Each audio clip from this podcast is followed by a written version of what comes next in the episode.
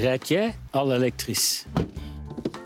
Vele mensen laten hun benzine- en dieselwagens links liggen en kiezen voor een elektrisch voertuig. Maar is België daar wel klaar voor? Juri van Mierlo is expert op het vlak van elektrische voertuigen. De geknipte persoon dus om ons alles te vertellen over de toekomst van de auto. Rijden we over vijf jaar allemaal elektrisch? Live vanuit Herent is dit de Universiteit van Vlaanderen.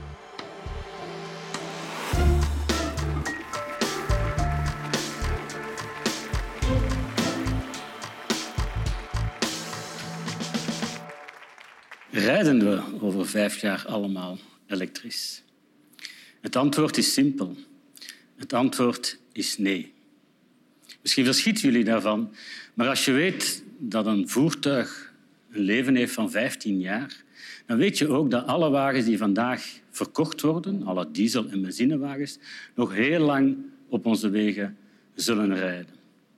Maar wist u dat elektrische voertuigen al heel lang bestaan? Meer dan 100 jaar geleden reden wij met paard en kar. En na paard en kar kwamen elektrische wagens. En pas nadien de benzinewagens. Wij aan de VUB wij doen al meer dan 40 jaar onderzoek op het gebied van elektrische voertuigen. Ondertussen is onze onderzoeksgroep uitgegroeid tot een multidisciplinair team van 160 medewerkers. En wat is de stand vandaag naar het aantal elektrische voertuigen?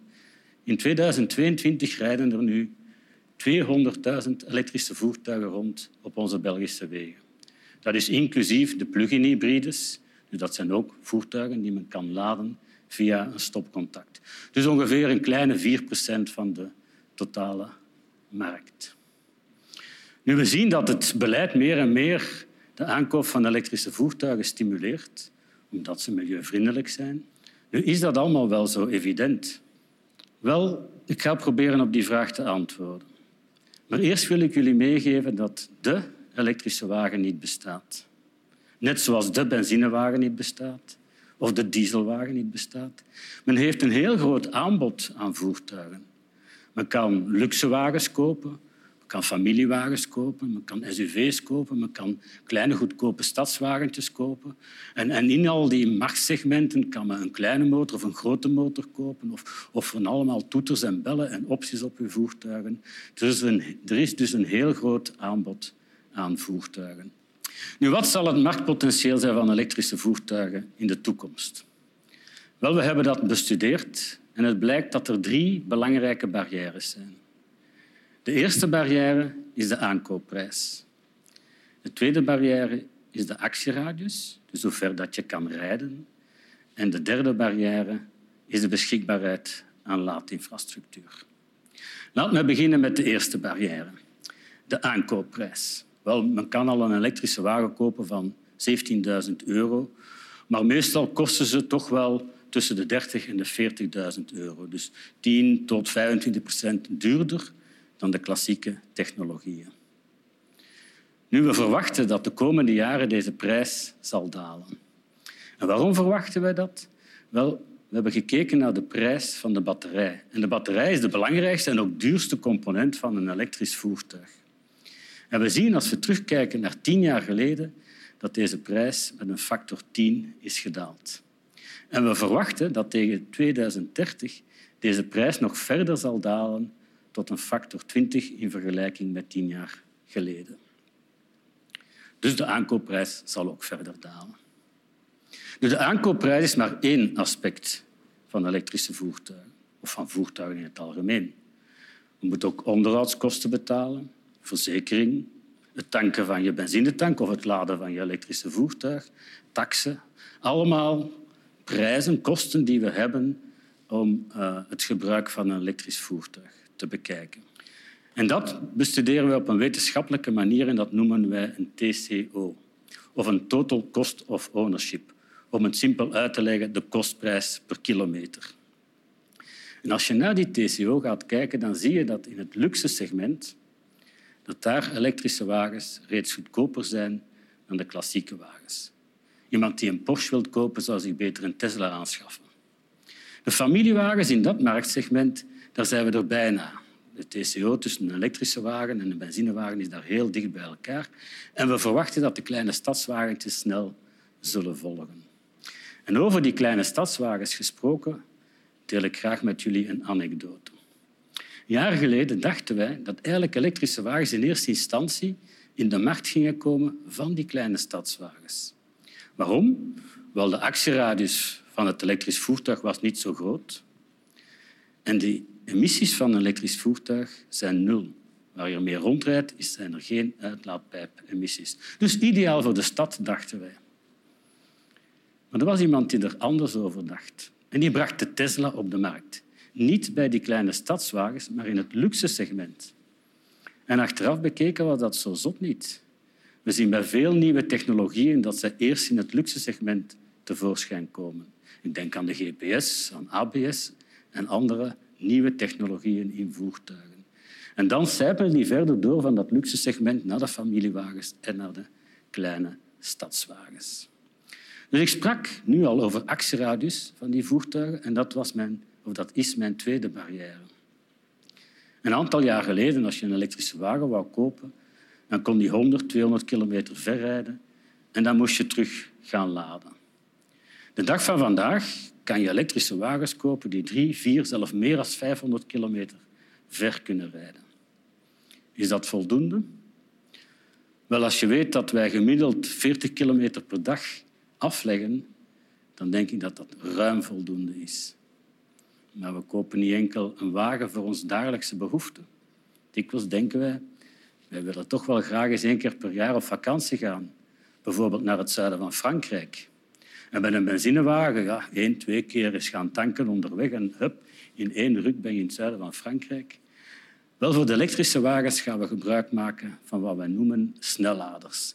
En met een snellader kan je 80% van je batterij opladen in 15 tot 20 minuten.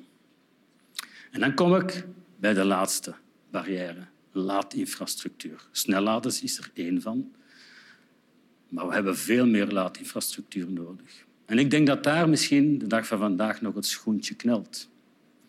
Als je bijvoorbeeld België vergelijkt met Nederland, dan zien we dat in Nederland tien keer meer laadpalen staan dan in België. Nu, als we vergelijken met een aantal Europese landen, doen we het niet zo slecht. Daar zijn er tien keer minder laadpalen dan in België. Als ik spreek over laadinfrastructuur, dan is het ook belangrijk waar die laadinfrastructuur moet komen. Veel mensen hebben thuis een garage en kunnen thuis opladen in de garage of op de oprit. Maar er zijn ook veel mensen die in een stedelijke omgeving wonen. Pak nu het Brusselse of stedelijk gewest. In Brussel heeft 11 procent van de gezinnen een eigen garage en kan thuis opladen. Dat wil zeggen dat alle andere mensen afhankelijk zijn van publieke laadinfrastructuur. En daarom is het zo belangrijk om een goede uitrol te hebben van deze publieke laadpalen. En als we spreken over laadpalen, zeggen mensen mij soms oei, maar die elektriciteit die moet ergens vandaan komen. Hoe zal ons elektriciteitsdistributienet wel sterk genoeg zijn? Wel, daarin kan ik jullie geruststellen. Daar verwachten wij geen problemen. Ja, maar oei, die elektriciteit is toch vervuilend en zal dat niet te veel emissies geven? Ja, elektriciteitsproductie geeft emissies. Nu, op een wetenschappelijke manier verschillende voertuigtechnologieën met elkaar te vergelijken, moet je gebruik maken van wat we noemen een LCA, of een levenscyclusanalyse. En in zo'n LCA kijken we niet enkel naar de emissies die uit de uitlaatpijp van uw voertuig komen. We kijken ook naar de emissies die gepaard gaan met de productie van uw brandstof. Dus de ontginning van ruwe aardolie, de productie van benzine en diesel, de distributie van deze brandstoffen naar de pomp en dan uiteindelijk het tanken van uw voertuig. En dat doen we ook voor elektrische voertuigen. We gaan kijken welke grondstoffen dat we nodig hebben om elektriciteit te produceren en deze elektriciteit tot aan de laadpalen te brengen voor de elektrische voertuigen. Maar dat is nog niet alles. In een LCA zit nog iets meer. Denk maar aan de batterijen. We weten dat batterijen misschien wel eens een grote impact kunnen hebben op het milieu. Wel, in een LCA zit ook de productie van uw voertuig. Dus opnieuw ontginning van grondstoffen, om van die grondstoffen componenten te maken voor uw voertuig, onder andere de batterij, deze componenten te assembleren tot een voertuig om er dan mee te kunnen rondrijden. En helemaal op het einde van het leven van een voertuig, als het helemaal versleten is, gaan we gaan kijken wat kan er gerecycleerd worden. Welke materialen kunnen we gaan hergebruiken om nieuwe componenten te maken en nieuwe voertuigen te produceren. En als je al die emissies samenneemt, dan stellen we vast dat elektrische voertuigen drie tot vier keer beter zijn voor de klimaatsverandering. En ook de impact op menselijke gezondheid, op het milieu, alle andere impactschades die er zijn, ook daar zijn elektrische voertuigen beduidend beter dan conventionele technologieën. En dat is hoe, op welke manier dat we eigenlijk vandaag elektriciteit produceren. Maar we verwachten dat we meer en meer hernieuwbare energiebronnen gaan gebruiken. Zonne-energie, windenergie, om die elektriciteit te maken. En dan zullen elektrische wagens nog milieuvriendelijker worden. En die elektrische wagens gaan daar zelf een belangrijke rol kunnen inspelen in relatie naar die hernieuwbare energie. dan spreken we over smart charging en vehicle to grid. Ik ga jullie proberen die begrippen uit te leggen. Stel, ik ben op mijn werk aan de VUB en de VUB heeft overal op de daken zonnepanelen geplaatst. En overdag, terwijl ik aan het werken ben, laat ik mijn elektrische wagen op. S'avonds na het werk is de wagen volledig opgeladen en ik rij naar huis. En thuis koppel ik mijn elektrische wagen aan mijn huis. En in plaats van die batterij verder op te laden, ga ik net het omgekeerde doen. Ik ga de elektriciteit, dus die van de zonne-energie kwam, uit de batterij van mijn wagen halen om te gaan koken, tv te kijken, mijn huis te verwarmen. En dat noemt men vehicle to home of vehicle to grid. En wat is dan smart charging? Wel, stel dat we heel veel zonne-energie en heel veel windenergie hebben, dan zouden we de dag van vandaag soms een aantal windturbines moeten afzetten op het moment dat er te veel productie is.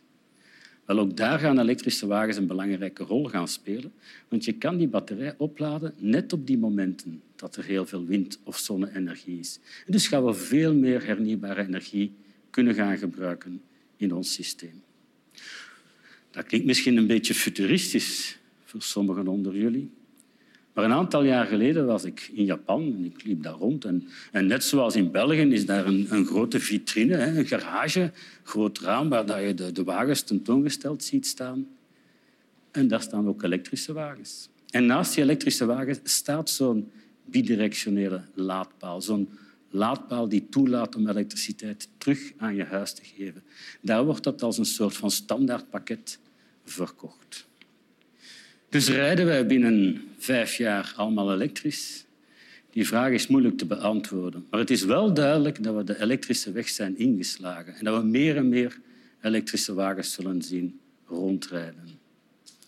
En om af te sluiten, ik kan veel wetenschappelijke informatie met jullie delen, maar één ding kan ik moeilijk op basis van wetenschappelijke informatie delen. Dat is mijn eigen rijervaring.